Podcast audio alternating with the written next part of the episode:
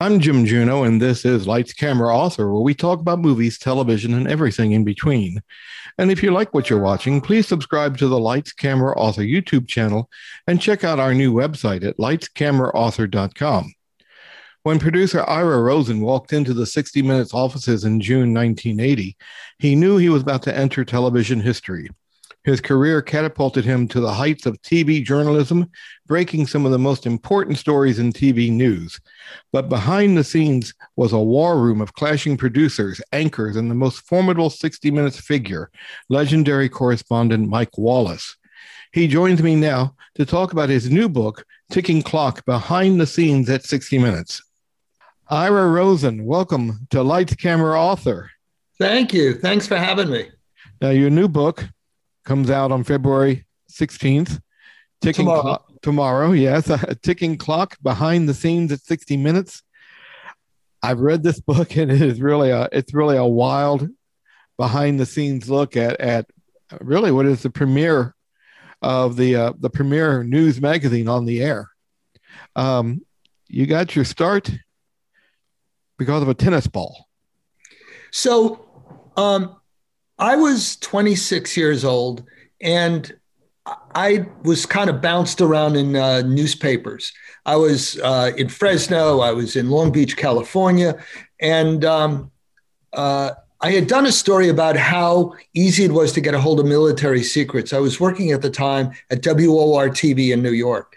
And I'd done this story about how easy it was to get a hold of military secrets. And in the mail, they sent these classified films.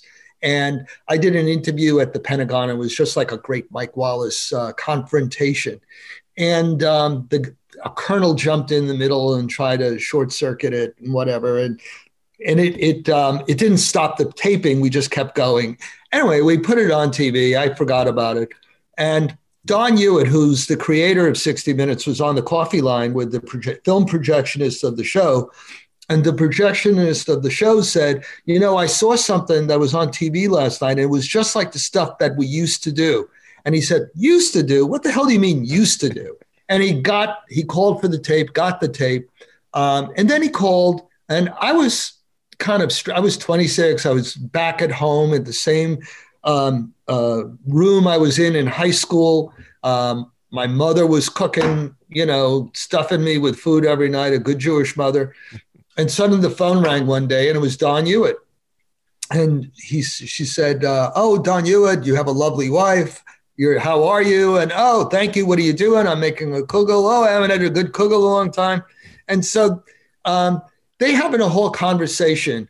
And he says, I'd like to see if your son would be interested in being a producer on 60 Minutes. And my mother said, oh, no, thank you. He's got a good job already. Thanks for calling. And hangs up. And, you kind of tune out the conversations.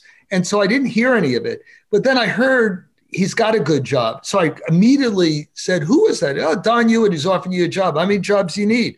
And so I immediately called Don back. And Don said, hey, kid, I don't know about you, but I like your mother. So if you don't want the job, tell her it's hers. And immediately, of course, I wanted the job. And I went down there. And with Don, it was a great, in and people coming in and out of the office. But the whole key to getting the job was it was a job to be Mike Wallace's producer. And this is kind of a long answer to the tennis ball question.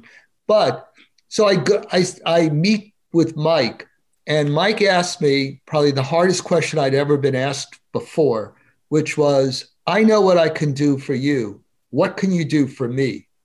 And I really didn't have a good answer. And I noticed there was a tennis ball in the corner of his office. And I said, you play tennis? And he said, what's it to you? And I said, well, I was on the Cornell tennis team, and Mike said to me later, he clinched the job for me because he figured if I didn't work out as a producer, he could get 6 months of good tennis out of me before firing me.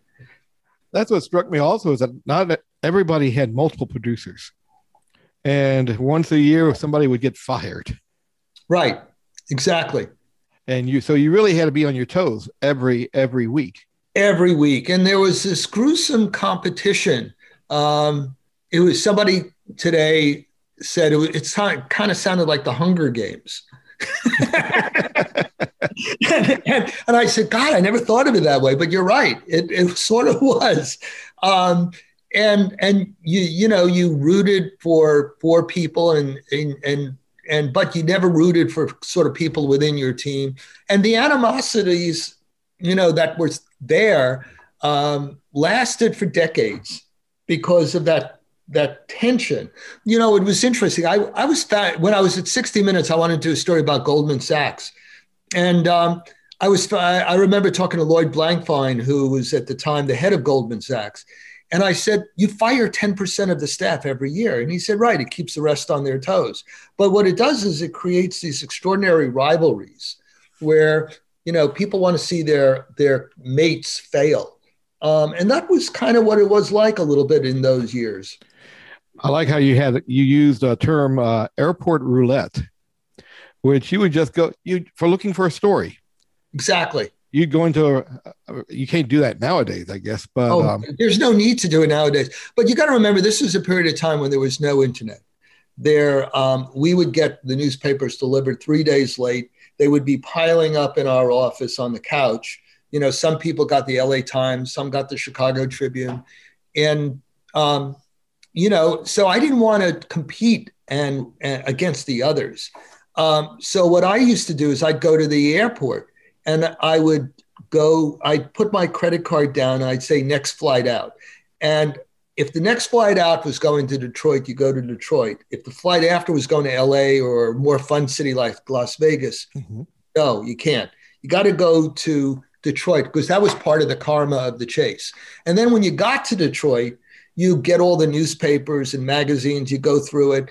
And if there was an interesting story, you make a few phone calls. And if there wasn't an interesting story, what you do then is you go back to the counter and say, next flight out. And you bounce around the country sometimes for a few days. And by the time you got back to New York 2 or 3 days later, you maybe have one or two interesting story ideas. That's amazing. You must have racked up several frequent flyer miles. There were no frequent flyers in those days. Yeah, I know, it's what a loss. I'd be still using them.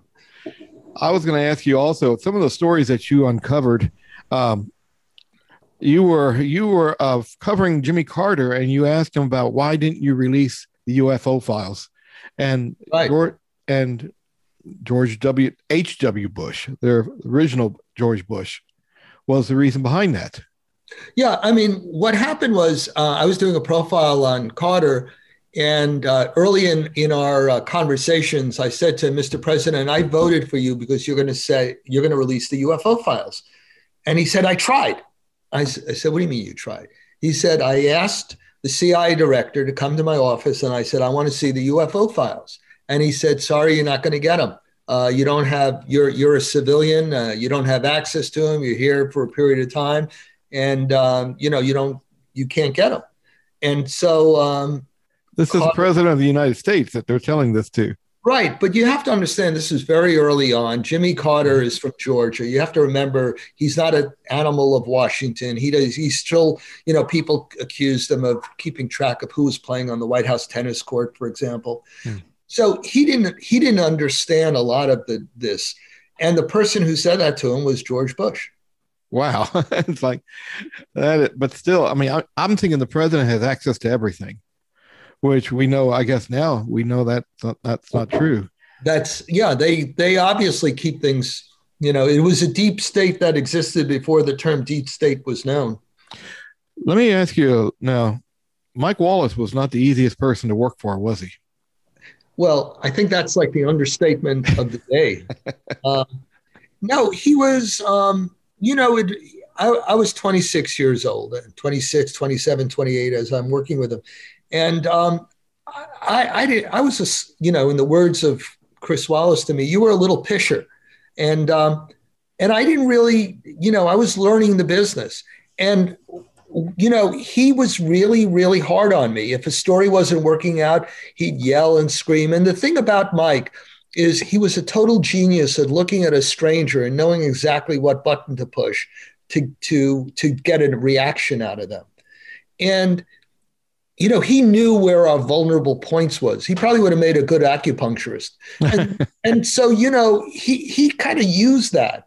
And there was a time in LA, I was doing a story about school violence, and The first interview didn't work out well, and I'm driving down I-5, and he starts opening up my briefcase, and he starts throwing papers at me. And it covered the windows, and I couldn't see.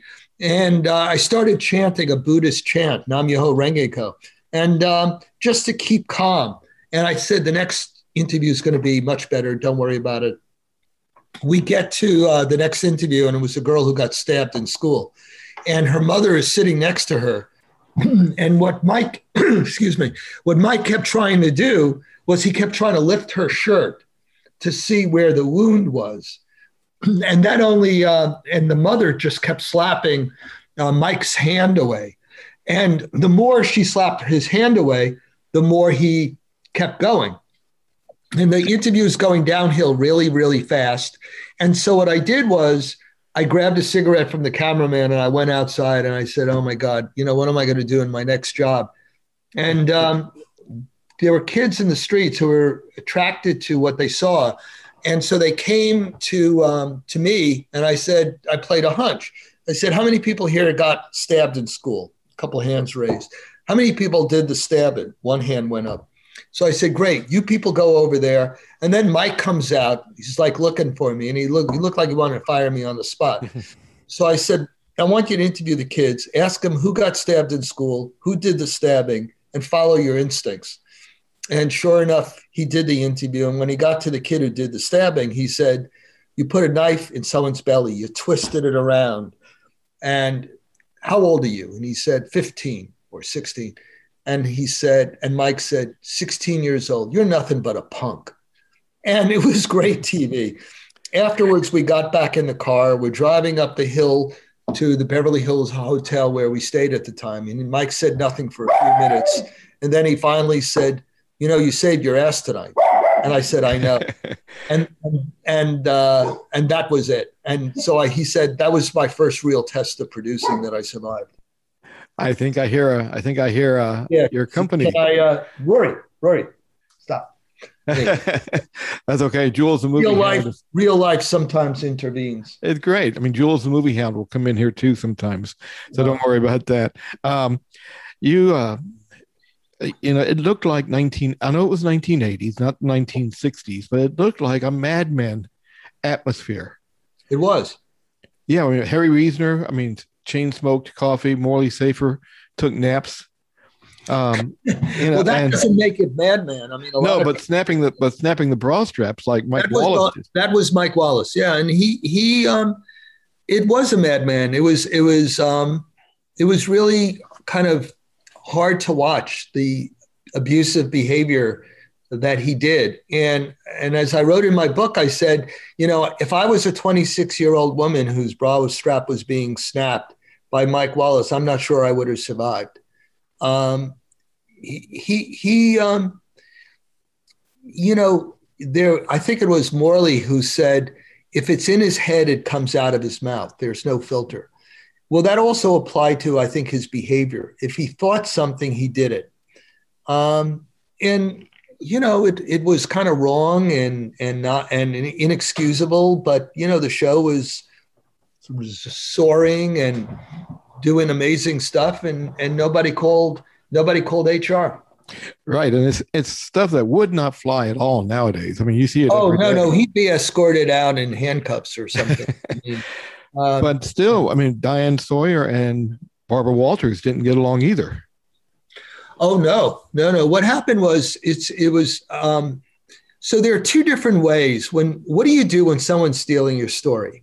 So at 60 Minutes, if Mike would be stealing Morley's story, and by the way, their offices were this far apart, and they wouldn't talk for a year. I had a situation with Ed Bradley where he thought I took a story from him, and he didn't talk to me for 15 years. Wow. And then finally at a friend's bachelor party, I said, you know, Ed's, it's been 15 years. And he said, 15 years? I said, yeah. So he kind of said, okay.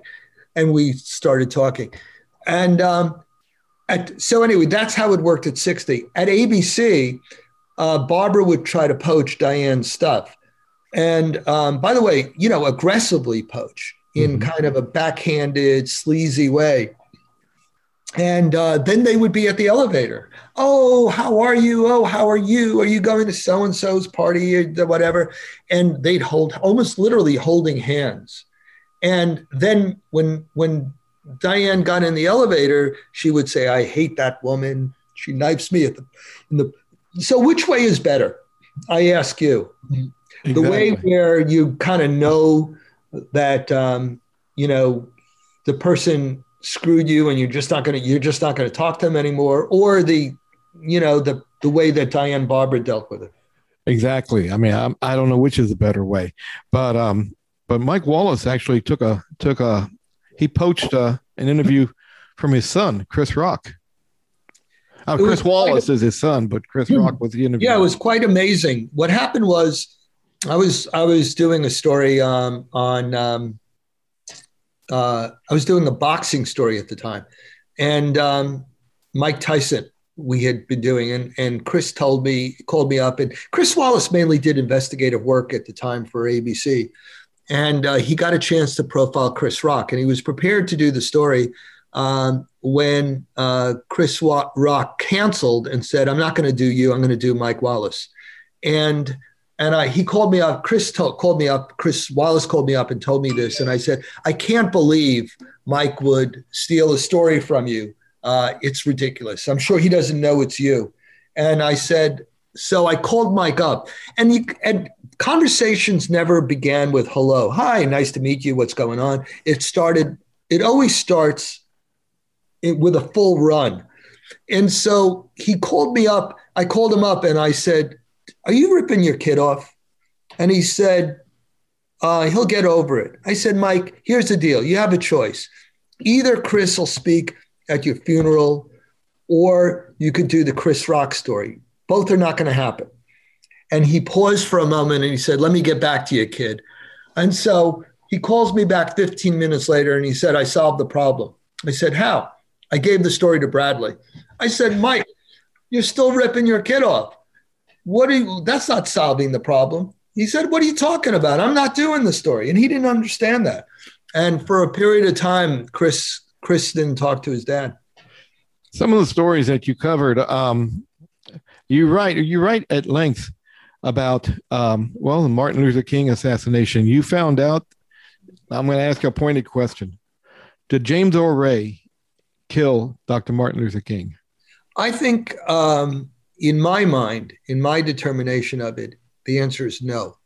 I believe the story we did at the time was a story on a guy named Lloyd Jowers, who ran a coffee house across the street from the Lorraine Motel. And we did a story where he admitted to being part of the larger conspiracy to kill King. I go into a lot of detail in it. The problem and what happened was we did the story and we revealed Lloyd Jowers and we tell his story in our piece. Right after that, the King family meets with him, believes him.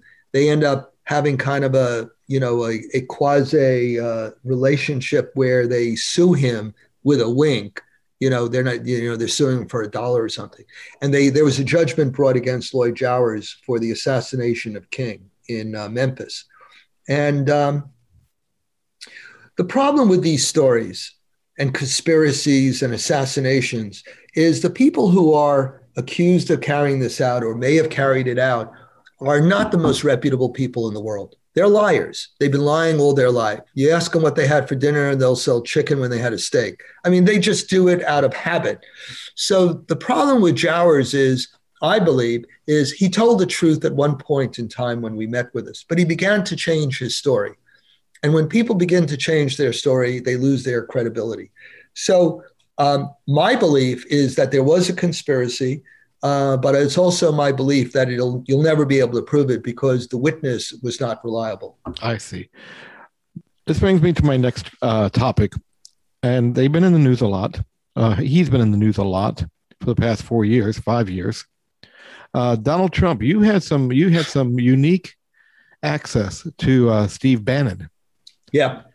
And I'm just wondering, I mean, you found out that there was a post-nuptial agreement with Melania, Yeah, I mean, what I found out was, innocently at a party, I met the attorney and I asked, what do you do? And he said, I represented the Trump wives, and I'm now representing Melania. And I said, but she's not divorced, or she's not getting divorced. He said, well, I got her a post-up. I said, what's a post-up? He said, you know what a prenup is? I said, sure. A post-up is after you have a prenup, we renegotiate and create a post-up. And in this case, Donald called me up and said, I want to add another 4 years. I'm president. I need a first lady, if you will. And I want to add another 4 years to the deal. So he said, he kind of proudly said, I got her another 4-year deal and got her millions more. It was almost like negotiating a contract. Is that why she didn't join him immediately in Washington? I remember she stayed in New York. Yeah, I don't know if one had to do with the other, but in that world, it's a world that maybe you and I are not part of. Mm-hmm. But they want to make sure that their prenups and postnups are pretty ironclad, because they're not going to get an equal split of the assets if anything happens. You call Trump ruthless in the book, and I guess, does anything surprise you of what he's done recently, and specifically the January 6th? Yeah, it kind of did surprise me because, to understand Donald Trump, you have to understand the mind of a golfer. And, Trump has won a lot of golf tournaments at his various country clubs. And he's done it sometimes through intimidation, not necessarily good golf.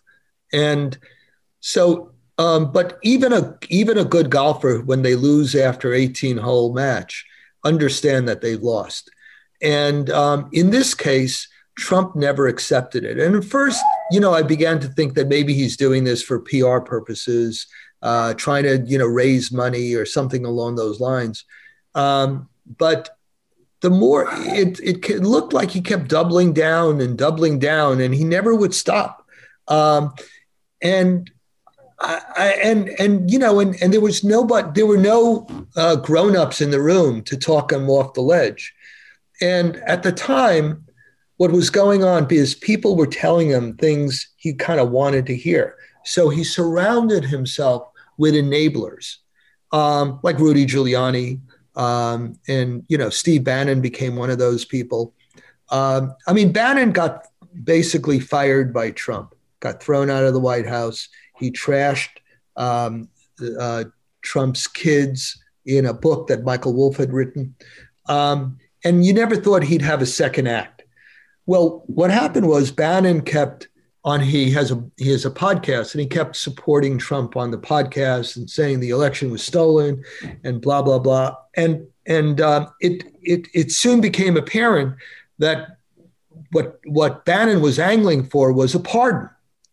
And the more he kind of revealed to Trump, the more Trump kind of liked him. And ultimately, as you know, Bannon did get a pardon on the last day of Trump's, term. Yes, he did. And let me ask you, do you see him running again? No, I don't. Really? I think, I kind of think it's people are kind of hip to the act.